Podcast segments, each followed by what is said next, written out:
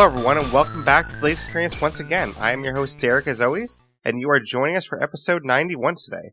And episode 91 today is going to be patch 10.0 in State of Decay 2. So this patch had a awesome new update called the Bounty Broker, which we're going to talk more about that in detail in a future episode. Uh, we'll mention it a little bit today, but um, most of that is going to be mentioned in a future episode in detail. But real quick, our next podcast is going to be next Saturday, which will be about the Bounty Broker. Our next stream is going to be Sunday, 12 to 4. We're going to do the Tiny Tina DLC in Borderlands 2. And then Monday is going to be Fallout 3.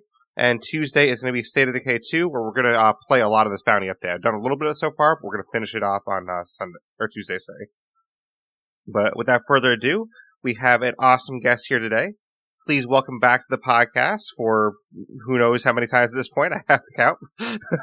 but um, please welcome back Geoffrey Card from Undead Labs. How are you, Geoffrey? I'm great. Thanks for having me. Thanks for coming back. I appreciate it.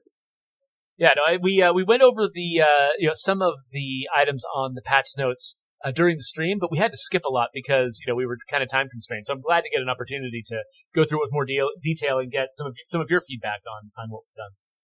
Yeah, a lot of these notes are really cool too, and you know some of them, like you said, weren't uh, able to be covered. So this will be a good chance for people to uh, get the rest of the notes. But um, you know, obviously the big thing is the bounty broker. Um, so this introduces a brand new mechanism for earning gear, a brand new weapon pack, and other major improvements. So um, we can kind of go over some of those major improvements to start. So uh, starting with the large reductions to load times into the size of the game on the hard drive. Oh yeah, so so do you want to go over these top level things because each of them gets mentioned lower down on the list uh, in, in more detail. we detail. can do it lower in the list if you want. Yeah, that works. Yeah, uh, let's yeah let's let's save it just because I think there's there's more details that I can read off uh, when, when when we're going down to the bottom of the patch notes. All right, that works. So yeah, I'll, I'll just mention quickly on the bounty broker then. Basically, uh, the short gist of what it is, it's a new person named Cash Beaumont who is a trader that you can visit and you can, uh, talk to him about bounties and these bounties are little things you can do to get new weapons. So, for example, one of the bounties is to run over 50 zombies with a car and if you do that, you get a police, um, CQC knife. So there's different bounties like that you can do to get different weapons. Yeah, the idea behind this was, you know, we released uh, a little while ago. We released the World War II weapons pack, and we were excited about it because there were a lot of players out there who were history enthusiasts, and they really wanted to, you know, get their hands on some of these weapons. And also, you know, a lot of the the artists who work on our weapons, they're also enthusiasts about these kinds of things, and they were excited to get it out there. But both we and the audience were kind of disappointed that that we can add a bunch of guns to our game, but because there are so many guns already, and because uh, all of the loot is randomly generated, it was actually really hard for people to get their hands on the weapons that they wanted. Uh, we, we even provided a trader, but the traders are also randomly generated. Uh, and so it, some people were just never getting the weapons that, that, they were looking for. And so we were working already on our next uh, sort of drop of weapons, and we wanted to figure out, is there a better way you know, when we release new content like this, is there a better way for us to get it into the hands of players? And so that's how we, we started brainstorming and that's how we came up with, with Cash and his, and his van down by the river is, uh, you know, we wanted to give players, you know, when a new weapon pack drops or, or any other kind of like, you know, uh, rewards that the player can get, we wanted to have a place to stick them where the player know exact, knows exactly where to go and, and can figure out exactly how to get them. But just handing them to the player for free also felt like a bit of a cheat. Like, you know, you're playing this game that's supposed to be about, you know, scarcity and survival, and then every month or so, uh, or, you know, two months, three months, whatever the, the cadence ends up being, uh, you know, you suddenly get this, this embarrassment of riches just dropped into your lap.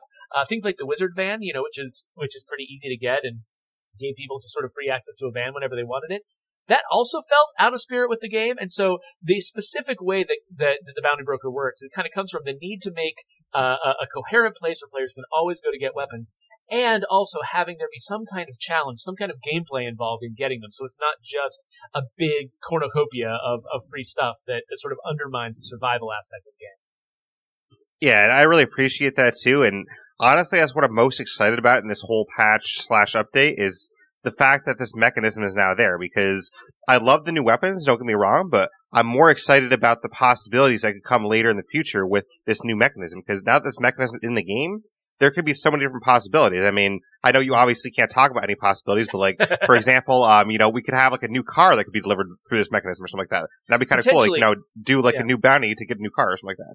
Yeah, we, we've talked about stuff like that too. Yeah. For, for, for now, the easiest thing for us to deliver is weapons, but as this thing progresses, we hope that we can branch out and, and have it d- deliver all kinds of different things. Yeah, so that'd be really cool. You know, maybe the uh, Wizard Van can come back one day. Uh, you know, holiday. Like, all right, here's your holiday Wizard Van back. Yeah, ideally, yeah.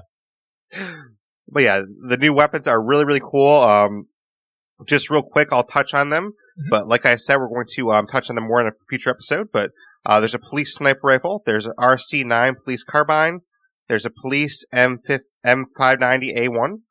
Uh, the SWAT 416, which I've heard uh, from some people is a really great weapon so far. I haven't unlocked this one yet, but I definitely want to. Uh, the UMP SMG. The That was a MP5 SC. Yeah, that one I really want to get to. I, I've Yeah. only unlocked like three of them so far, just because I've been so busy this week. But um, I definitely am going to unlock the rest of them on Tuesday. So, uh, we have two pistols, the G34 and the G26, and then we have a revolver, the backup boss. And we have four new melee weapons. We have a bladed high angle rescue hatchet, which I've heard from some community members is a really great weapon. And then we have some uh, riot style clubs. We have the military riot club, the police riot club, and the metal nightstick. And the last two are two close combat weapons, the police knife and the rescue knife. So I have both of the knives so far, and I think I have one of the uh, blunt weapons so far. Well, I'm relieved uh, to find out that it, I wasn't actually sure when we released this how long it was going to take uh, our most committed players to get through all of the bounties and be hungry for more. The fact that you haven't already gotten every single one of these is a relief to me, and I feel like, okay, good. We provided you with just enough gameplay that Right. you might have to have multiple sessions to get everything.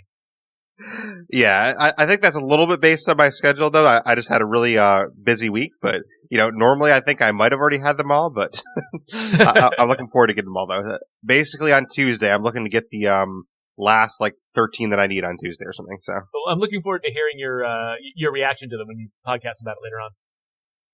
yeah, I, I plan to do it next week, so it should be a lot of fun.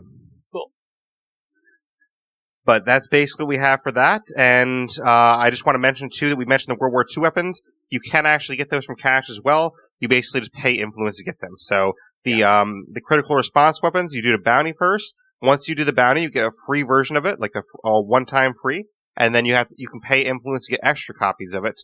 And the World War II weapons, you pay influence right from the start with them. Yeah, and the influence costs on these weapons are, are significantly higher than they are from normal traders, and that's an intentional uh, trade-off. We because uh, you know most traders. Uh, their their uh, inventory is rotating, and the trader isn't there all the time, and so you know it's it's sort of a, a, brief opportunity to to go and, and, and check out a particular trader and buy things from them. Because Cash is there all the time, and he's very reliable, and and, and you, you can't miss him. Uh, because of that, we wanted to make sure that the weapons were more expensive coming from him because what you're paying for is the reliability and the availability of them. Absolutely, yeah. Because I think there's only one World War II weapon I didn't have, so which is uh the barrel style bar, which you know, fortunately for me, cost the most, but it was like twelve fifty. So, but I paid gun. for it though. Yeah, definitely. I like that one. I like the Gangland Strat a lot too. That, that's one of my favorites as well. Yeah. But um, that's basically all we'll say about the bounty update uh, civically today. So um, we'll move on to some technical changes now. If you want to uh, get into those. Yeah, so uh, both of these are, tech, are are community requests. Basically, every time uh, we've issued an update, uh, we've heard a lot uh, of feedback from fans saying that that that the update takes it takes up a lot of space in your hard drive, uh, and that the the uh, I mean, sorry, that the game takes up a lot of space in your hard drive, and the update is also a really big update that takes a lot of uh, you have to spend a lot of time downloading it. And for people with you know limits on their internet access, uh, it can be kind of a kind of a trial uh, uh, to get it in there. So we wanted to make some changes. Uh, so we, so on the technical side, we've uh, improved load times across the board. First of all, so that it takes a lot less time to get into the game at the outset and to change maps once you're already inside the game. And then uh, at the same time, we've significantly reduced how big the game is on the hard drive. So when you get this update, you download kind of a big update. It lands on your hard drive, and then the game is smaller than it was before. And then in the future, because the game got a lot smaller, the future updates, the ones after the Bounty Broker update, are going to be much smaller than uh, than the previous ones too. So hopefully, the the game, you know, in downloading updates to the game and having the game installed on your hard drive is going to be a lot less onerous now uh, than it has been in the past. Yeah, that's awesome too. Because I know um, my internet's not the worst internet, but I have like some friends that you know have worse internet than I do, and they're always saying how it takes them like all day to get the update done. So Yeah, we're hoping that'll be a little better. Yeah, so that's awesome then. But not this particular update. This particular update is still large because that's what it takes to update a Right. large game that's sitting there on your hard drive that hasn't been reduced yet. Yeah, makes sense. So, uh, and the load times, that's a great thing too. You know, I, I play on Xbox exclusively, so uh, that's something that definitely helps the player like Yeah. me too. it had the biggest impact on the Xbox, uh, on the Xbox, and uh, and and it's nice too, just because I mean, even though this is an open world game, which means once you get into it, there aren't a lot of loading screens. That initial load was long enough that that, that we were glad to be able to to improve it. Yeah, definitely. Yeah, because I know when I fired it up, you know, it always took like a really long time to fire up, and I haven't really um, played enough this week to really test the difference yet. But um, it does seem a little faster loading up initially, so Good. I'll have to test a little bit more.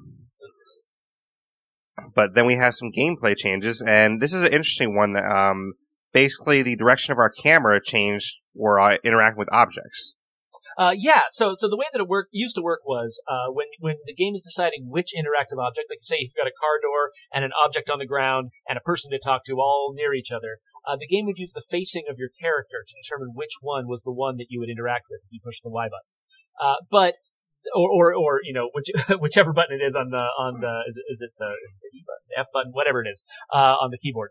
The problem was uh, that it's kind of hard. You don't have a lot of precision control over your character. You know, you can you can move the stick in different directions, but when you're moving tiny little amounts, uh, you can. It's really easy to overcorrect and be imprecise. And with uh, using WASD on the keyboard, it's even harder uh, to have a lot of fine control. And so it, players were getting into some frustrating moments where they were they were adjusting and readjusting their character again and again to try to get them into the right position to interact with something you know confusing on the ground. Uh, and so we decided to to make this better. And I was actually very reticent about this at first. Uh, this came from Peter Lim, who is uh, who's our moment to moment gameplay designer. Uh, he you know he was a big advocate of this, and, and as were several other people on the team. Uh, but I was hesitating because changing something in a game that's already been out for a year can be very very scary. Uh, but as I actually saw it in action, uh, it, it won me over, and it, it, clearly was an improvement. Like when you are struggling to figure out which of several items you're gonna you're going to interact with, um, using your camera to point at the one you want is so much of a better way to do it than using the the facing of of, of your character that that I was won over. But just in case uh, somebody out there really, really likes it the old way, we have left the old way in place. If you go to the settings menu um, under gameplay, you can switch it back to the old way if, if that's if that's what you prefer. Yeah, and I I really appreciate that you left it that way too, because you know there's going to be someone out there in the community that really wants it the old way. So it, it's definitely nice to have that toggle feature. And I'm kind of curious, actually, was it uh, hard to make that toggle feature available? Uh, not particularly. I think that um, uh, Peter actually spent some time learning how our settings menu work, so that he could just do it himself, without having to uh, uh, sideline uh, one of our coders to do it. Uh, that, that's actually one of the problems a lot of the time. Like when you're trying to implement something that involves multiple disciplines who are all kind of on their own schedules doing their own thing, trying to make a feature happen that involves a lot of collaboration can take a lot of extra time and, and, and sort of, um, bureaucratic overhead trying to get everybody on the same page. That's one of the things that, that actually, um, delayed, uh, the return of the, of the military uniforms, which we'll talk about a little bit later. Um, and so in this particular case, though, Peter has been actually, he's been working really hard to sort of expand his skill set and, and learn how to, to, you know, do different kinds of implementation, including writing code. And so he actually, uh, cracked open the settings menu. He figured out how to do it himself, which went way, meant, uh, it went way faster than trying to co- coordinate multiple people with different skill sets to all collaborate to make it happen. No, that makes sense, and uh, I'm definitely thankful that it's there. You know, um, so far I barely got to try it out. I did uh, a little bit of gameplay last night when we did um one of our Undead Trials exhibition matches, and I faced uh Jawa and Coconut Kid. But um, yeah, it seemed clunky uh, still in that match, but I think that's because I haven't had enough time to practice it yet. You know, Well, it- like, it's also not. I mean, it doesn't 100% solve all of the problems, but when when things are close together, Right. it's still going to be difficult to tell the difference between them. And we would love to continue refining it too if people have feedback for us. Well, because in uh, our case, for the Zombie Runner game, you use a Norma, and the Norma, obviously, the gas tank is up by the door. So, like, so it's sometimes you get in the pretty- door instead. Yeah, The gas tanks by doors are particularly difficult ones to get right, but if yeah, if more if mul- multiple people are having trouble with that, I mean that probably is something we can look into, seeing if there's a better way to sort of set up the cars themselves so that it's easier to differentiate. Yeah. But I'll I'll also say too that I mean we weren't in the game too long, so like I didn't have a ton of time to practice with it. So, um, you know, I've obviously been playing the old way for years. I, I think it's gonna take some time to get used to at least. Yeah A lot of the, the cases we tested it with too were like lots of having lots of items dropped on the ground, or an item next to a person, or a or a searchable uh, container next to a person, and a lot of those uh, th- those have gotten a lot better than they were before. Awesome. That's good to hear then. But we had another gameplay change, which is uh, very interesting, which has more key binding options now for both keyboard and for uh, Xbox controller. Yeah, I feel like we haven't fully solved this one yet, but this is sort of step one on kind of a, we're kind of taking a journey right now with, with figuring it, looking at our control scheme and figuring out if there are ways we can improve it to make, uh, to kind of, to empower players to, uh, be able to more easily and intuitively get at the actions that they want. So this is one case where dodge and stealth, you know, because we have so few buttons available on the controller, uh, we always we combine them into a single button. Where you know if you if you tap it, you dodge, but if you hold it down, you dodge into a stealth position. Uh, which is unusual. There aren't a lot of other games that do that exact thing. Uh, and so it's kind of tough for new players to learn. Um, and so we're kind of experimenting with the idea of splitting them up. Now, if you look at, the, at your controller and all the things that it does, uh, there really aren't a lot of great options for trying to move things around. I mean, it's a very, very full controller with this game. Uh, so we made a couple of, rec- of early recommendations for what people might want to try. Like if you want to experiment with this, you can. Basically, instead of uh, we've kept the original uh, uh, control that, that allows you to both stealth and dodge using the same button. But we've added two additional ones and we haven't bound them to any keys by ourselves. We're leaving that up to you guys. But if you want to experiment with the idea of, of putting dodge and stealth on different buttons, you can go into the key bindings and you can try it out. We've got a couple of recommendations we listed on the patch notes. That's what we think works the best right now, but we're also looking deeper into seeing if there are other changes we can make that make it easier to sort of move a few things around on the, on the controller and, and, and make things more accessible. Yeah, and uh, like the Xbox 100% recommended was um using B for dodge and clicking the right stick for stealth, but it does say in there that you would have to give up your um, functionality for scope weapons, basically. Yeah, it, it's kind of interesting to me the idea of, of I love the idea of players getting into this and trying to move the buttons around and letting them see the struggle that we have, trying to figure out what button you can give up in order to Right. add new functionality. Um, uh, th- another option we thought of is is moving um, putting uh, stealth on the left stick, clicking the left stick. That's where the flashlight is right now. And then maybe you can move the flashlight to where the to the uh, up on the D-pad where the radio menu is right now, because you can technically get to the radio menu by hitting down on the D-pad, and I think it's right bumper.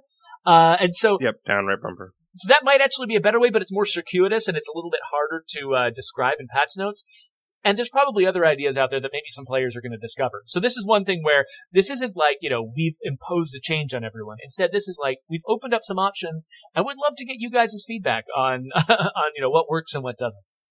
And I think that's a good way to do it too, because for every player, it's probably gonna be different what they use less. You know, because I mean, maybe there's a player out there that barely uses the um, you know, zooming on the weapons because they don't use like a lot of zoom guns, for example. So it, it really depends on the player. As we keep experimenting with this stuff too, eventually, if we do land on a new control scheme, a new arrangement of buttons that uh, that works really, really well for especially for new players, we might make it the new default while still letting players who've been playing the game for a long time keep the old method if they wanted to. But that's that's far future. Who knows uh, when or if we, we we can get to that point? Really, what that depends on is, is us finding uh, you know uh, improvements to the control scheme that we really believe are 100% better than uh, than what we've got already. Absolutely. And you know, hopefully I can uh, help test that out. Maybe I'll fi- figure out some ideas too. So Cool, thank you. no problem. Uh, so the next the next gameplay change that we worked on was uh, you know a lot of players we've seen this happening in a lot of people's streams and when we play it ourselves uh, there are a lot of cases you can get into situations you can get your character into where they can't use their consumables like if you're in the middle of a dodge or you're running certain ways or you're recovering from certain actions it was really hard to to heal yourself and that can be really inconvenient like sometimes you know you would desperately need to heal yourself in a particular moment and you would hit the button and think it had worked and it hadn't worked and uh, or you Yeah, I've been there. think you needed to throw a grenade, and you would throw a grenade, but it wouldn't actually come out of your hand. And we're like, we'd really like to make this better. So, uh, so Peter went through all of these weird cases, and he and he found you know found ways basically to to let the, the character uh, do things that they couldn't do before, do combinations of things that they couldn't do before. Uh, some of that involved, um, you know, taking animations like the pickup animation and replacing it with just a simple, instead of do, having it be a full body animation where you get down and pick an item up off the ground, it's just an upper body animation that can happen at the same time you're running around and dodging. Um, and so by in, by integrating it that way, picking up items is much smoother than it used to be. And similarly, you know, throwing grenades, uh, using consumables is much smoother than it used to be, and it can and it can happen at the same time as a lot of other actions that it couldn't have couldn't coincide with before. So I, I would love it for players to, to get out there and like try to use consumables in, in the heat of battle, and and hopefully the idea is that uh, that this should be a lot less frustrating than it was bef- before we made the change. Yeah, I've definitely seen that come into play a little bit, and the biggest one for me is when my character's out of stamina. I try to use something that was the biggest quick time issues. Uh, I, yeah, I, I, can see that being a problem. We've also the last thing on the gameplay list was uh, when you're out of stamina and you're dodging around. Uh, we were, you know, it's supposed to be difficult to dodge, and and and uh, when you run out of stamina, you're supposed to feel like you know it is harder to move my character. It's harder to engage in combat. But the dodge itself, while you're retired, was was kind of past the point of frustration for a lot of people, where it did, where it felt like it was sort of a uh, they like they were trapped. They were just slowly dying, and they couldn't do anything about it because dodging was was slow. And uh, the end of the dodge, in particular, you felt like you should be able to recover more quickly and move on to another action, and you couldn't. Um, and so because the players were getting frustrated with that, we uh, we decided to to make the dodges quicker, to to close up a little bit that that period at the end of the dodge where you couldn't do anything else. Uh, so now it, it's it is a little easier to survive when you're out of stamina. Um, it doesn't it, it, doesn't remove all of the challenge. We didn't want to nerf it too bad, but we did want to, to remove that that edge of frustration that made people feel like their subsequent death wasn't their fault, was just the game screwing them over. That's not the feeling we want people to have. We want people when they die, we want them to feel like they could have done something about it. Absolutely, and I, I love those changes, you know, because that's definitely going to help um, with players getting around a little bit better. Mm. But that's it for our gameplay changes, and now we have a couple of inventory changes, starting with some community requests. Uh, yeah, that's right. So uh, people had been looking at, uh, had been reporting to us that when they are playing with friends and they want to say share some painkillers with their friends, there's this really inconvenient thing where you couldn't just share one painkiller. Like if you've got an advanced character with a lot of room in their pockets, you might have to drop an entire stack of six painkillers, and then have your friend pick up the six painkillers and then use one of them and then give the rest back to you, which is really inconvenient. And so we've added yep. a drop one functionality where you can actually, I think it's holding the interact button. Uh, you can, you can drop an item and uh, and just a single item from a stack, and then your friend can only pick up one instead of having to pick up all six. Yeah, and that's honestly awesome too because you know if you're playing with friends that you don't know as well, sometimes it's a little bit like hesitant, like oh man, I I could drop you this to heal you, but I, I hope you don't steal my entire stack of stuff. Like I hope you back. yeah, exactly. We want this game to be to be a game about trust, where people feel confident uh, doing things with each other, and so you know we, we want people to be, feel confident dropping and sharing things with uh, with their multiplayer friends. Absolutely. Um, speaking of, of, of, of, trusting players, uh, we also we found out that there were some players who were modding weapons uh, in such a way that they were they were increasing um, the durability of the weapons, uh, but they were also increasing the amount of parts that were yielded when you broke the weapon down. And the problem with that is if you, you know, if somebody doesn't know they've been given a modded weapon, they would take it, put it in their supply locker, salvage it if they weren't that interested in it, and then they would end up with thousands upon thousands of parts just filling up their supply locker. And it would be incredibly inconvenient. There's nothing they could do about it. Uh, and so, uh, we've gone in and we're not going to talk about exactly what we did, because uh, we don't want to make it too easy to overcome, but we made it harder for that to happen. So hopefully there should be fewer uh, players having the experience of receiving a modded weapon that they don't know is modded, breaking it down, and then having a useless supply locker that's completely jammed with parts. I used to call it a glitter bomb because it would just explode things all over your yeah. supply locker, and then you couldn't could never get rid of it. No, I've heard that happen to other people too, and it's really unfortunate too. Um, I will say, you know, this is me speaking. This isn't like, you know, Geoffrey or you all saying this, but, um, I will say from me, you know, if anyone needs anything, just come talk to me or, you know, uh, we'll find somebody in the community to get you what you need, but, you know, you don't really need modern weapons. I mean, you can get by without them, trust me. So. Yeah, I mean, I, I think, yeah, it's always interesting because, because, you know, we, we try to make a game that is, that is, you know, balanced and has, you know, weapons that feel appropriate, that, that cost the right amount for what they're able to offer you. And so we try to make a game that doesn't feel like it needs to have modded weapons to be fun, that modded weapons would actually make it less fun. Uh, but the, but you know, everybody's got sort of their different style of play. And there's some people for whom, you know, they want to have, uh, overpowered stuff, stuff that wouldn't be appropriate in a balanced game. So, you know, if people have the desire to do that, to add that to their own games, I, I don't have a problem with it. It's when they start playing practical jokes on other people that we feel like, well, we should try to step in and make that a little harder to do. Yeah, and I agree with that too. Because I mean, there's a lot of people that you know, like you said, they don't know they were dropped a modded weapon. They just put it in their locker, like, oh, what's this? Okay, I'll throw it in my locker. Like, yeah, and then they kind of break it down after. It's like, whoa, what happened? What did I do? So it's nice that that's a little bit fixed now. So the last two things on the inventory list were basically, you, you remember the, the last update that we did, we expanded uh, a lot of the options that you had in inventory screens. Uh, there were a lot of things that, you know, you could do something in your trunk, but you couldn't do it in a supply drop or something like that. There's lots of just sort of mismatched things, a- actions you expected to be able to do that you couldn't do. Um, and so there were a couple of little, when we did that big push to expand your options in the inventory screen, we left off a couple of things by accident. And so we just added those, those things in here to, to this patch. So now you can unload weapons when you find them in supply drops. So if you just want the weapon and not the bullets, or just the bullets and not the weapon, you've got that option. Uh, and also, um, it used to say when you were in a trader's inventory, it would offer you the option to unload their weapons, uh, which would be rude and actually didn't work. But uh, the option was listed there like you could do it, and so we've removed that. So it's no longer claiming you can just walk into uh, a trader's inventory and just take all the bullets out of their guns because that's just that's just such a strange thing to do. That is kind of funny though. I, I actually didn't use that. yeah, you couldn't do it, but the game claimed Right, that right. you could, which was you know we don't want the game to lie to you. So I can just picture this trader. They're like, "Hey, why you unloading my weapons? What the heck?" I just want I just need the bullets. Don't need the gun. You keep the guns. I'm just gonna I'm, I'm just gonna see you later. Leave it with all your bullets. exactly.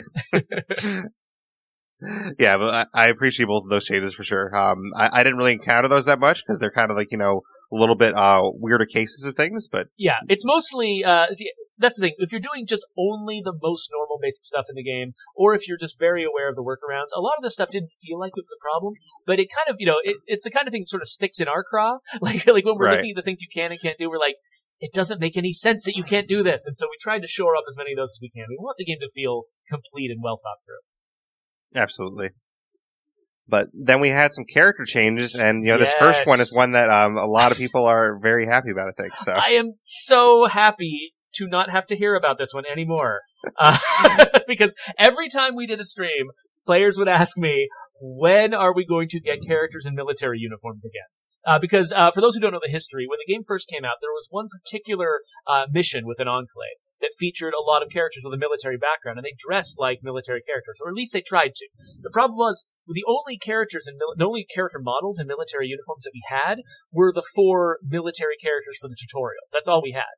And so we would, you know, players would start the game through the tutorial. They would get that one military character that they get in the tutorial, and then the other three models would be available for future uh, use. Uh, and so when we would spawn that enclave, a few of them would get the, the the correct character models with those military uniforms. But because the variety was so small, a lot of them would have errors. Would end up with would end up with um, random character models, which wouldn't even match their characters uh, in any in any important way. So it was a bug. It made our characters less realistic, and and so we removed the military outfits from them. We just changed the way those characters worked so that they would just look like uh, they were wearing civilian clothes, which is fine. You know, ex-military people can wear civilian clothes, so it seemed realistic to us. It seemed fine, and it removed that bug where the characters would show up with the random models. The problem is there was a a, a very uh, a small but vocal group in our in our audience for whom those military characters were their favorite characters, and it specifically was about the fact that they had a military background and they represented the military that made uh, these players feel like you know, playing as these characters was important to them. They wanted to be able to have that enclave to recruit those characters and to have um, their own community be full of people with military backgrounds uh, who who didn't just have the traits but who also looked the part. Looked the part. Uh, and so uh, the problem is it takes a lot of you know it takes some time for uh, to, to build all these different character models that are all wearing military outfits. And uh, you know and we were using those resources those those people were spending their time doing other very important things things like uh, the the blood plague freaks. Uh, you know that takes the same resources that it takes to add military uniforms. And uh, and the plague walls and a lot of uh, you know anything fleshy in the game basically is made by the same people. And so uh, it was after Heartland was over that I was able to actually coordinate and make it happen so that we, we spent the time, we built out all of these new character models that had these military outfits on. And then we were able to restore them to that original enclave. But because players had been waiting for so long uh, to get these characters back, uh, we also added them as a possibility for random enclaves, and uh, and added a radio option that lets you, if you really want to have an enclave of military folks that you can recruit from, that you can become friends with and recruit from, uh, there is an option in your radio menu now where you can go and and and recruit a mil- not recruit them directly, but make a military enclave spawn on your map so that you can go and, and work on recruiting them. Which is really awesome. And I will uh, ask you a question on this. It does say for a limited time that option is going to be available. So do you know when that's going to go away? That um, radio option? Well, uh, yeah, the thing is, because it's it's a very specific thing aimed at a very specific subset of our audience, uh, and most of our game is not actually about, uh, you know, military characters. They're they're sort of a sidelight. They're sort of they're one of of many different uh, sort of backgrounds and, and histories that are represented in the game. Uh, you know, eventually we're hoping that you know that new players when they come into the game, it, the game's the game isn't supposed to be, you know, uh, sort of a military fantasy. It's a survival fantasy with a wide variety of characters of different backgrounds. And so having an extremely military focused uh, recruitment option on, on the radio menu, it, it feels a little bit um, sort of off center, uh, you know, when, when, it comes to our uh, sort of the themes of the game. Like it feels like, well, if there's a military one, why isn't there also one with police backgrounds and one with scientific backgrounds and one right. with you know, teaching backgrounds and political backgrounds and business backgrounds? Like you know, our game isn't only about one thing; it's about a lot of different things. And so, uh, so I wanted to put that that option in there for the players who've been waiting for a really long time for these characters to show up, so that they can sort of make up for lost time and get them. But at some point in the future, and I don't, I don't know how long it's going to be. It's not going to be like the very next update or anything. But at some point in the future, we'll probably sort of rein it back in and, and, and kind of go back to normal with, uh, with sort of a wider variety of characters being randomly available and not necessarily focusing so much on, on, on the military background we want the game to be diverse and appeal, uh, you know, in sort of a, a, very diverse way and not be so focused on one or two or three different kinds of, of characters. And that makes sense. Yeah, it sounds kind of like something that, um, is going to be akin to the Revolutionary War zombies, where they were in at you know the uh, Fourth of July last year, and then they mm-hmm. kind of got weeded out after that.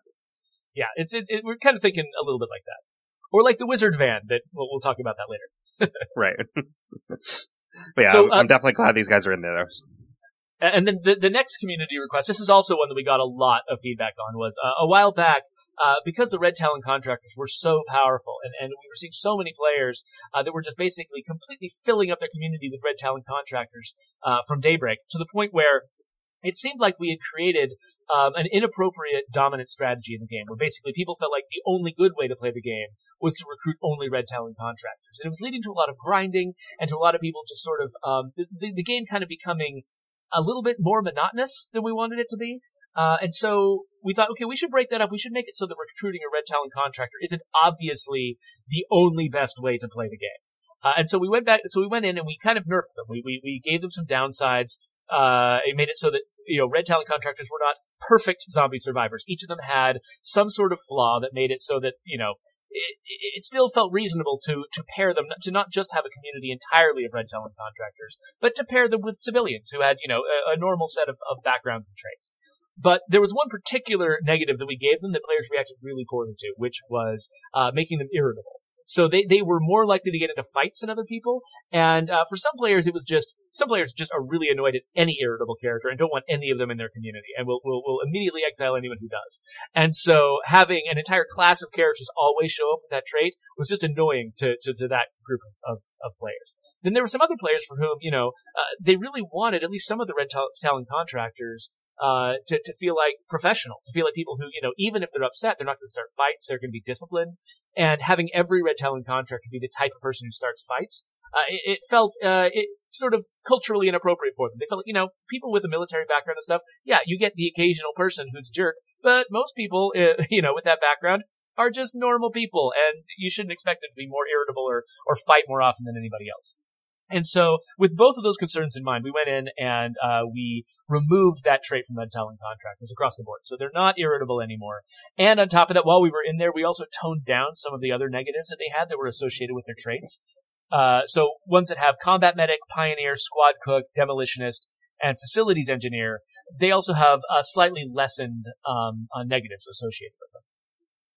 And just for clarification purposes too, mm-hmm. the ones we had already had in our communities that were real, uh, does it go away from those as well? yes. Like so it's not okay, just cool. new ones that you recruit. Uh, we basically uh, we went into the traits themselves and changed what the traits did. So you've got a awesome. character who's got those traits. The traits are now changed, and so now the character's different.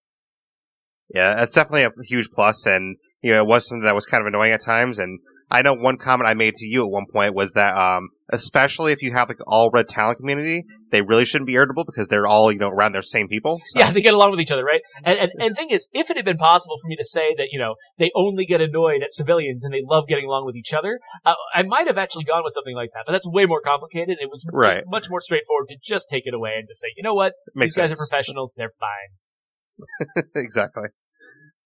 But definitely a plus that, uh, that's changed now. Yeah.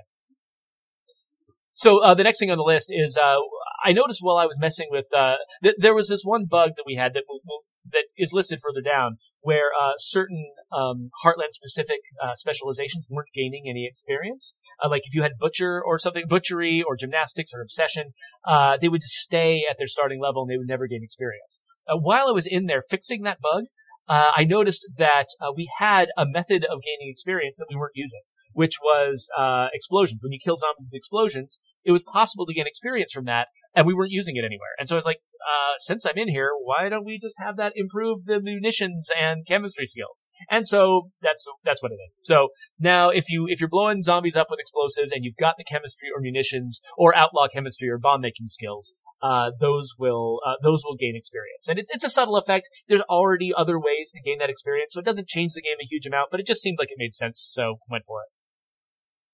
Yeah, makes sense to me. I mean, I don't think I've seen Outlaw Chemistry yet, but maybe I'm forgetting the time that I saw it. But that's Brock's uh, specialization in heart. Ah, okay, that, that's what it is then. Okay. And bomb making, similarly, that's Keish's. I was gonna say, I'm like Outlaw Chemistry. I don't remember that as much, but I didn't play yeah. with Brock as often, so. oh yeah, so that's that's where that came from. And then the last thing in the character section is uh, survivors with the last name Castellano uh, no longer show up with a blank nickname, and this is just this is just a consequence of our tools uh, and how I made a mistake with them. Uh, where basically I can click on a name and I can click on a little plus button that creates a nickname for that name, and it starts with a with a chance of uh, of 100, uh, with a weight of 100, and it starts out blank, and then I enter a nickname, and then from then on, characters who have that name could also have that nickname and it worked just fine. Uh, except when I accidentally hit the plus button and don't enter a nickname and don't change the weight. Then what happens is, especially with a last name, uh, which already have very low weights themselves. Uh, so then what happens is you get this very high weight blank nickname uh, that, that can infest your character. So we actually, I, I knew at least one, there's at least one player who was actually collecting Castellanos because, uh, each character they had with the last name Castellano would have a blank nickname. So they had a bunch of nameless characters, uh, hanging out in their community. And that was funny. Uh, and actually this, this fix doesn't change their community. Once a character's got a nickname, they've got a nickname. Uh, and so I didn't fix their, their community, but new characters with Castellano won't show up with a blank nickname anymore. So there's a little window into yes, how I can how I can ruin things. And that's cool for them too that they have like that option to you know keep those name characters if they want them. But yeah, if people nice are into them, that's cool. Whatever. but that's it for that section. Uh, next, we have some mission changes, uh, starting with Builder Elbow Room. Yeah, so all of these changes, uh, these and most of the Heartland changes too, were done by uh, were done by Leah, who is I think one of our one of people's favorite guests that we ever have on the stream. So she she did a great job. She does she solved a lot of little detailed changes, and the reason I'm telling you they're hers is because I don't understand a lot of them uh, and the details of what was going on. So I might be bad at explaining okay. them because they weren't my fixes. Um, gotcha. So Builder, uh, Elbow Room, which is one of the legacy missions, uh, is now better at finding applicable bases and has safeguards against getting stuck when it fails. So I think that one, it, it requires you to, uh, to go and find a new base. And if the mission doesn't find a base, uh, there used to be an error that could actually hold you up, hold up your progress. But now there isn't one. And so you can, you should be able to reliably get through that mission much more easily. Um, Warlord, Weapons for All, now allows you to spare the last Enclave member without getting stuck. So uh, you had this, you know, this option in that mission to spare somebody's life if you want to be merciful, but it used to have a problem that would end up, you know, getting the mission stuck. And so now that shouldn't happen anymore. Um, we fixed a bug that sometimes prevented Warlord Personal Dead Zone from completing. So I don't know what that bug was, but it's fixed now. Uh, and then the Builder Legacy missions now automatically pinned to the HUD. So that was, we set a standard across all the Legacy missions that when they pop up, they automatically pop up in your HUD so that you know, oh, this is an important mission that I should pay attention to. This isn't just something that should fall to the background and be ignored. Uh, but but we did it with four with three of the legacy uh, arcs, and we didn't do it with the last one. Uh, and so now Builder has got it too. So it's just bringing Builder in line with all the rest. Awesome. Yeah, I'm definitely glad that stuff is fixed because I know uh, Warlord in particular has had a lot of uh, issues for a while that could cause like the entire legacy to be uncompletable. So um, yeah. I've kind of avoided Lord Legacies for a little while, so hopefully so, that um, fixes those up. Yeah, hopefully. And then, and if there are any that still remain, we definitely still want people to go to support.stateofdecay.com and let us know the circumstances under which they ran into a problem because, uh, you know, we, we've said this many times, but, you know, it, it bears repeating that we're, we're planning to continue supporting this game for quite a while into the future. And so we're going to have lots of opportunities to fix problems that are holding players up. And when we hear about problems like this, it's a big priority for us to try to get them done. So definitely, if you're having any trouble with the game, report it to us at support.stateofdecay.com. Uh, Joe Swarner is the one who manages that whole uh, portal, and uh, he's he's really good at his job, and he can be very passionate at uh, you know when you guys tell him that you've got a problem, he's very passionate at coming to us and and, and getting us to prioritize fixing them. So uh, keep that in mind. Absolutely. But that is it for our mission changes. Next, we uh, you mentioned some of these a little bit already, uh, but we have Heartland changes. So yeah, the so, first one so, I think you mentioned in full already. But yeah, so the so the top one on the list is the fact that you know the the, the new specializations uh, for core skills that we created for Heartland weren't gaining XP, and now they are. So that's uh, butchery, field testing, gymnastics, obsession, scavenging, and vigilance. They should those are all fixed. Uh, and then we also fixed some voodoo that was causing Reba, Diana, and Chavez to reset their timelines when they died. Uh, so you would be, you know, you'd play with, you, you would recruit Reba, you'd play with her for a while, you'd get her killed, you get like, I don't know, ripped in half by a juggernaut or something. And then the next thing you'd hear was Reba coming over the radio, starting over from scratch, uh, which seems a little bit strange. Uh, and so that was just a little scripting error. So we went in there and, and, and made that impossible. So now, if they rise from the dead, the only way they can rise from the dead is as zombies and not as weird mission bugs. Uh, and then beyond beyond that, so a bunch of these these these are more ones that uh, that, that, that Leah fixed that I don't, that I don't know everything about. But uh, we fixed a blocking issue in the first mission of Heartland uh, if Quincy or Release died, and then the game was restarted.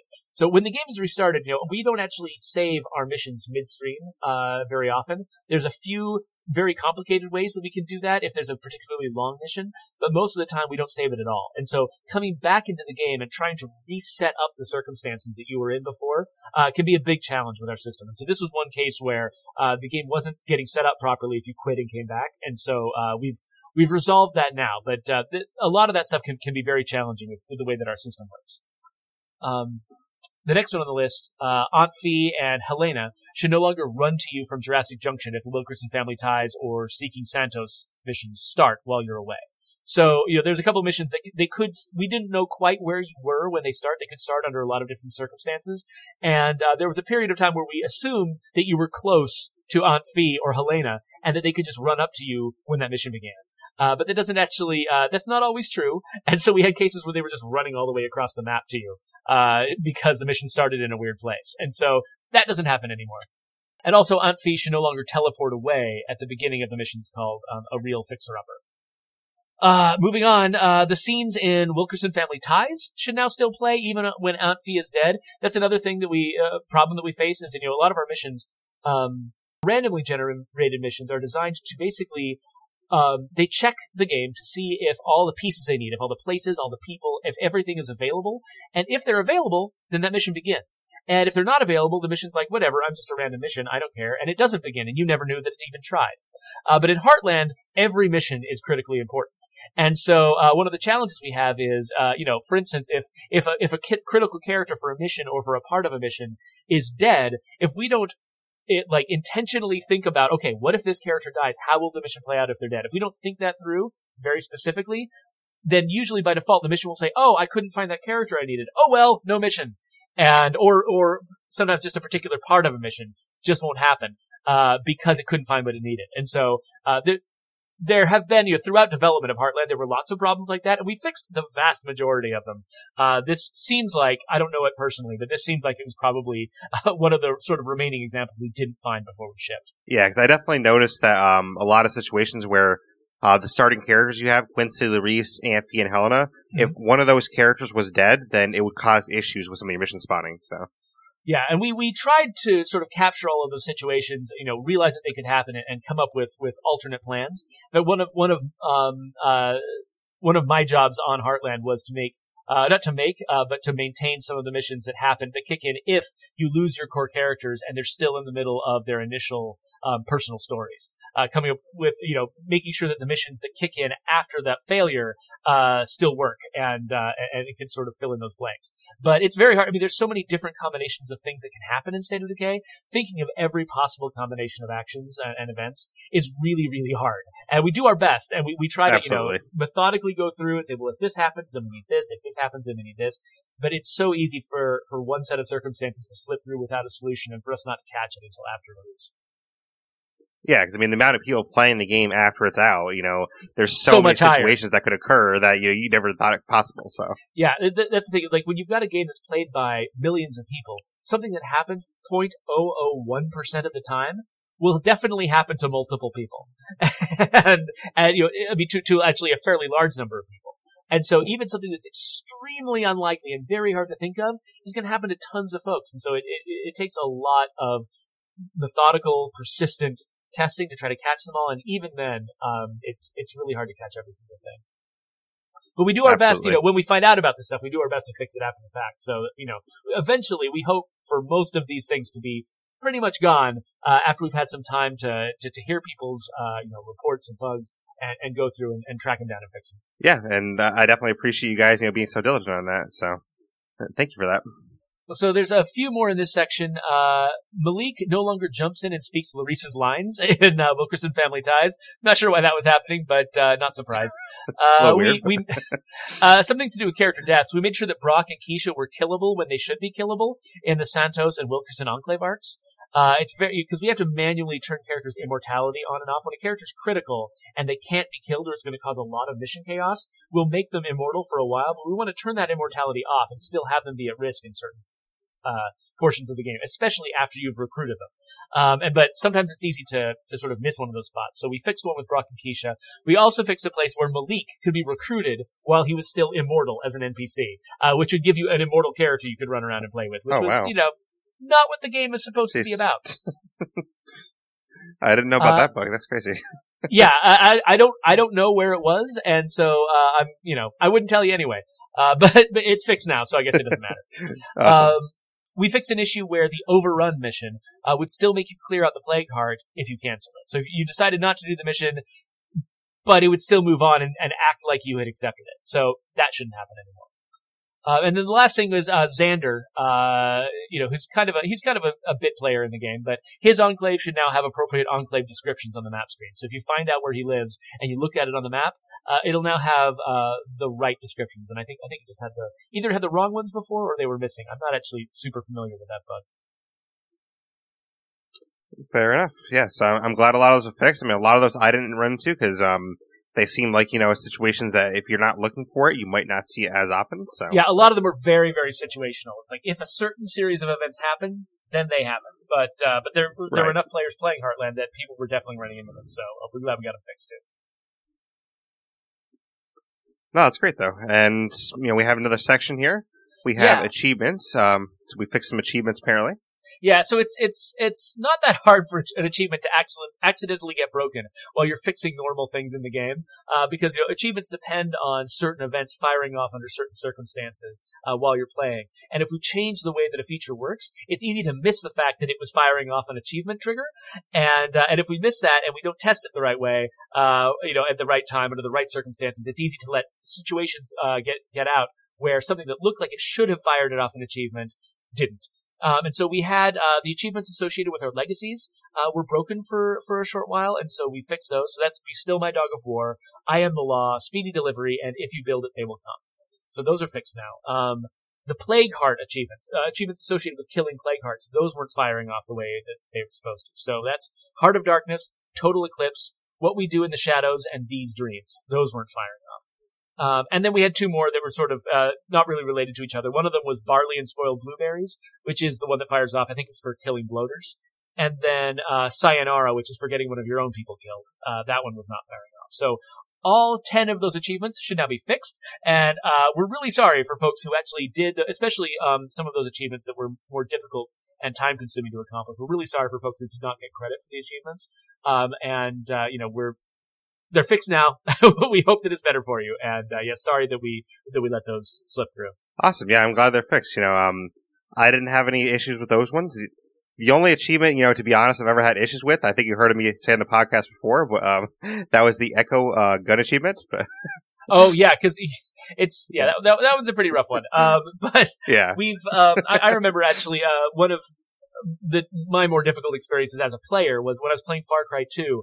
I was I loved that game. It was one of my favorite games of all time, uh, and I was striving to get the achievement for getting every single diamond on the map.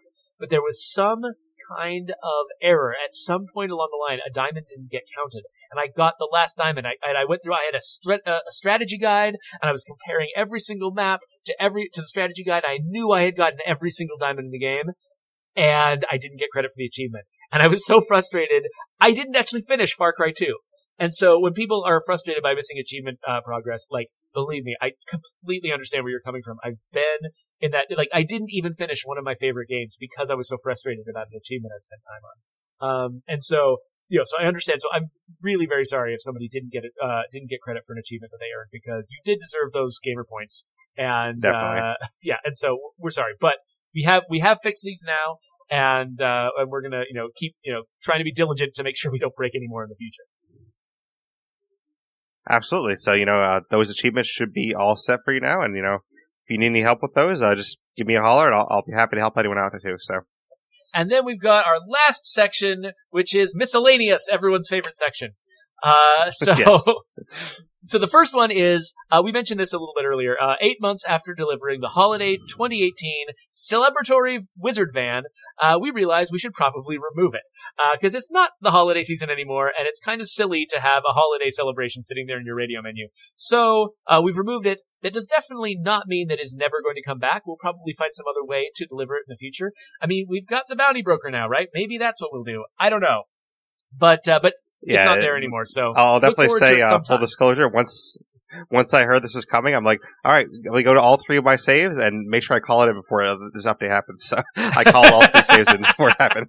cool. So yeah, I definitely, I, I, we love that Wizard Van so much. I doubt we'll leave it off the list forever, but uh, we'll, we'll see what we figure out. Uh, at the same time, so if you die of blood plague while exiting a vehicle, you will now stand up and die instead of soft locking the game. So basically, something was not completing properly with that death if you did it, if, if you died while you were leaving your car. And so the game would just never go anywhere and not let you control anything. And so that, that was a problem. So we fixed that. Um, we fixed an issue with AI pathing that was causing mission characters to dodge around you repeatedly while trying to stand where you were. So if you were standing in a certain spot and because of a mission, a character had decided that they needed to stand where you were, they would come up to you and just start dodging through you a million times, trying to get to the spot that you were standing on. And it made them look ridiculous. Uh, and so now uh, they're a little cleverer. When they realize they can't get to a spot, they'll pick another nearby spot, and they, you know, this kind of behavior should, should you shouldn't encounter it quite as often. Um, we fixed uh, an issue where clients in multiplayer games would hear muffled audio forever after they died. Uh, that one we'd heard about a few times, and that one was that one was pretty annoying because you know when you're playing in multiplayer with a friend, you you you want to be able to consistently play for a long period of time. You know, you take an evening off, you're all going to have fun together, and then you die, and now you're stuck in this mode where you just can't hear any normal audio anymore. And so people would have to quit and come back in order to fix it. Um, and so now we fixed that bug. That shouldn't be happening anymore.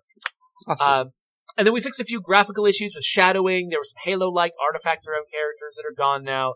And then we fixed a bunch of minor issues with lighting and world geometry. You know, our our um, our artists and tech artists are, are always sort of uh, looking through the game to find places where they can refine it and fix minor problems. And so we don't usually list those all out in detail because even telling you where like uh, a seam in in the geometry was uh, would be impossible. And so we just it's one big omnibus category. Uh, you know, we fixed a bunch of art and there you go. right. I do know that some of that art though was um, part of the Easter eggs because I know that um, Undead Mark and uh, Brant both have said that like some of the graffiti, for example, in Heartland that you wouldn't be able to see as well for like some of the um, Easter eggs from the community. It was hard to see those, and they actually went back and uh, related those apparently. So cool. Yeah, yeah, that was probably part of that effort. That sounds. that's. I, I love how much effort those guys go, uh, how uh, how much effort they put into uh, trying to honor members of the of the community that uh, you know that they've uh, got you know relationships with, that they've heard a lot from and heard a lot about.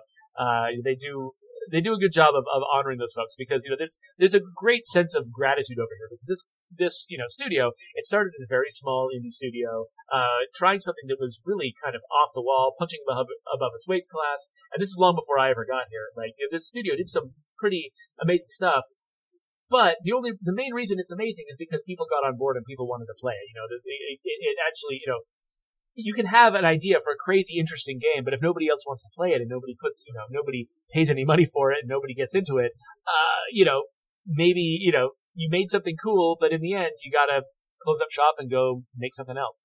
But because people got on board and played this game and got into it and sort of understood the same uh, the same fantasy that we had in our heads uh, when we were making State of Decay and State of Decay 2. Um, that's what makes it possible for this this studio to keep growing and for us to keep building this franchise bigger and better. And so, uh, you know, so whenever, you know, Brant and Mark and, and, and other folks around here are, putting Easter eggs into the game, uh, you know, it's, it's, it's done with this great set of respect, uh, this great feeling of respect and gratitude for the people that they're honoring because we, we would not have, we love this job that we have building State of Decay 2. And we would not have it, uh, if it weren't for all the people who were getting into the game and buying it or playing it on Game Pass. Every way that people play this game, um, is, is, is good for us and it helps us and it makes it possible for us to keep doing it. So, so we're really thankful. Yeah, I definitely appreciate all the effort that yourself and everyone else in Undead Labs, you know, puts into this game because, you know, we, I know as a community, you know, we really love, um, all the effort that it really shows because, I mean, everything the community wants, you guys always, you know, put effort into that stuff. Like, you know, just the military outfits, for example, that was, you know, one of the big community requests and you guys made it happen. So, I mean, uh, basically anything their community requests, you know, usually it comes up on Undead Labs radar, which is really appreciated yeah, we're doing our best. And uh, the thing is, like, you know, we've got a limited amount of resources here. You know, we still we're still compared to a lot of the other teams out there that are building open world games. We're still a very small team, and, uh, so we can only do a few things at a time. And uh, we know that there's a lot of desire out there for for a huge variety of different expansions and improvements and fixes to the game. And, and so we're, we're trying to pick out the ones that feel like they make the most sense at any given time with the people that we have, with the opportunities that we have. Uh, but you know, the, the, the best thing about this is uh, one of the best things about having been acquired by Microsoft, being a Game Pass game now, is that you know a lot of uh, it, it sort of it makes us makes it so that we are able to continue to support this game for a much longer period of time. Like if you know if this game was just sort of if it was something that you bought once and then never put any money into again, we would have to keep coming up with you know new DLCs to sell you, uh, or or we would have to abandon the game to build something else that we can sell because you know making money is a prerequisite for us to be building the game. Um, but right. because we're a Game Pass game and it, it's a subscription service, and really, you know, you know, continuing to support this game and continuing to keep our audience engaged and, and having you guys play the game, you know, day after day, that actually, you know, that that is just as good as as making something new. And so that gives us the opportunity to keep supporting this game for a much longer period of time than uh, than we could normally. And so, so we're really grateful that you know that Microsoft acquired us and they, that they sort of uh, that they've approved this, uh, this, this strategy that we have to just keep supporting this game and keep keep serving our audience so that we can because uh, we love this game you know we want to keep making it. Uh, and so it's you know it, it, kind of serves a selfish motive of ours to keep wanting to improve and expand this this experience. But i think it, you know it, this is sort of the best of both worlds for us you know for you guys out there you know you can you can keep getting you know updates over time we can keep being more and more proud of the thing that we've built. And, uh, you know, together, I'm hoping that, you know, by the time we've spent, you know, a few years at this, uh, you know, we're all going to be really, really, really happy with the outcome. Well, I can say personally, I'm already happy with the outcome. So, you know, in a few years, I'll probably be even more happy. So. so, so yeah, I, I, definitely so, appreciate everything that's been uh, out so far. Oh yeah, appreciate it. Yeah, so we don't know we don't know exactly uh, what the future what the future holds and how you know how long uh, we're we're going to be spending this, but for us, you know, really what we're looking to do is, is, spend as long as possible making this game as good as we possibly can. And I can't wait for what you guys met with, you know, because um, I'm sure there's some great stuff down the pipeline, and uh, I can't wait to see what it is. Yeah, we got we got a few things that, that will take a little bit of time, but uh, there's there's a lot of ideas here for, for ways we can make this game better, and, and we're looking forward to seeing what you think of it when it's done. And I'll, I'll say again too that that new bounty update that we have here, um, I think the sky's the limit on possibilities for that because now that we actually have bounties in the game, I think there's so much that you guys can do with that. So I'm really excited to see what comes of that. Yeah, I can, I, I can feel the same potential too. So yeah, I'm glad, I'm glad you're excited because I'm excited. But you know, thank you for being here. Um, I'll finish up my closing and you can kind of get out of here if you want. But um, if people want to contact you, how can they do so? Uh, so I'm at Rangutang on Twitter. That's R A N G U T A N G. Um, and so you can you can contact me personally that way. Uh, you can also uh, get involved in the Undead Labs uh, Discord. Uh, I sometimes I, I, lurk in there a lot. Sometimes I'll, I'll participate, especially if you at me. Uh, if you at me too much, then I start having to ignore it. But uh, but yeah, so th- those are the best places to find me. Probably. I also have like my own um, Twitch and YouTube channels, which are Drangutang. Stick a D at the beginning of them.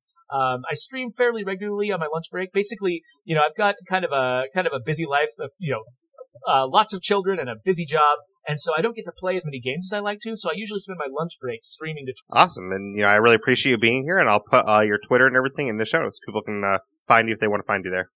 Thank you for being here. I really appreciate it, and you know I, I can't wait to have you back in the future. But everyone, um, that was Geoffrey, so I'm really glad he joined us on this podcast, and definitely appreciate him coming on here to talk about these patch notes with us. I'll just remind you real quick some of our news from the top of the show. Our next podcast is going to be next Saturday. We're probably going to talk about the uh, Bounty Broker update in full on that podcast because by then I will have had time to play through all the bounties, test them out, kind of get my opinions on them, uh, kind of get my opinions on different weapons, things like that. So that should be a fun podcast to do. And um, I haven't decided yet if I'm going to have a guest for that, but maybe I'll have a guest for that one. And our next stream is going to be Sunday, uh, 12 to 4 Eastern. We're going to do the Tiny Tina DLC in Borderlands 2. Uh, we're at least going to start that DLC. Uh, I've heard it's a really long DLC, so we might not have time to finish it, but we'll at least start it. And then on Monday, it's going to be Fallout 3 from 12 to 4. Uh, or at least technically, it's not uh, official yet, but as of right now, that is winning the vote because uh, community votes on that game for that day. And so far, Fallout 3 is winning, so we're probably going to be playing some Fallout 3. On Tuesday is going to be some State of Decay 2, where we're playing the Bounty Update uh, from 12 to 4 as well. And then Thursday night, uh, August 8th, that is going to be when we do the rest of the Tina, Tiny Tina DLC. So Tiny Tina DLC should be finished on uh, that Thursday. So Thursday, August 8th. And I will announce too, just to make sure everyone's uh, prepared, from August 11th to August 19th, I am going to be taking a break from any content. So for that period of time, I'm not going to have any streaming or any podcasts come out. I'll be doing that as a content break that way I can kind of uh, recoup and get ready for uh, what's going to be uh, you know hitting the ground hard because once Borderlands 3 comes out, we're going to be hitting Borderlands 3 pretty hard along with our State of Decay 2 content. So I want to take make sure I have a nice break in there before that happens. So um, Thursday's August 8th stream that at night that will be our last stream before we come back on August 20th. So basically, uh, we'll have no streams for 12 days after the August 8th stream. And as far as episodes go, we're not going to have an episode on Saturday the 17th, but I uh, will be able to have an episode for you on August 24th. But I appreciate everyone uh, listening here. And if you are enjoying this content and the streaming content we do, I would uh, recommend you check out our Patreon. That's going to be patreon.com slash blaise experience. That's B-L-A-I-S-E-X-P-E-R-I-E-N-C. And basically on Patreon, it's a way to help support content creators with the content they're making. So for as little as $1 a month, you can help support me with the content I'm creating and you get some rewards for that. There's uh, special Discord rewards. There's rewards like uh, having priority to play with me on stream, different things like that. So definitely check that out. That's patreon.com slash blaise experience. If you want to find me on stream, that's going to be mixer.com slash blaise experience. So blaise experience spelled the same exact way, just mixer.com. If you want to get a hold of me via email, that's the blaise experience at gmail.com. And if you want to get a hold of me on YouTube and Facebook, I am on there as well, but I don't use this as often. I will also have my Discord in the show notes, so you can definitely uh, hit me up on Discord. And my Twitter and gamer tag is the same. It's going to be at Blaise Experience. So that's capital B L A I S E, capital X P E R I E N C. That'll be my Twitter and gamer tag. But I really appreciate everyone being here. If you aren't already um, listening to the podcast on your optimal way of listening to it, there are some other apps you can use. You can use Stitcher, you can use Spotify, you can use iTunes, Google Podcast, uh, basically any version of a podcast app except for iHeartRadio. So uh, just search for the Blaise Experience in whatever app you're using, and you should be able to find us on there. But I definitely appreciate everyone being here. Uh, thank you again to Geoffrey for being here as well. And I can't wait for the next episode. So thank you everyone for listening to the Blaise Experience.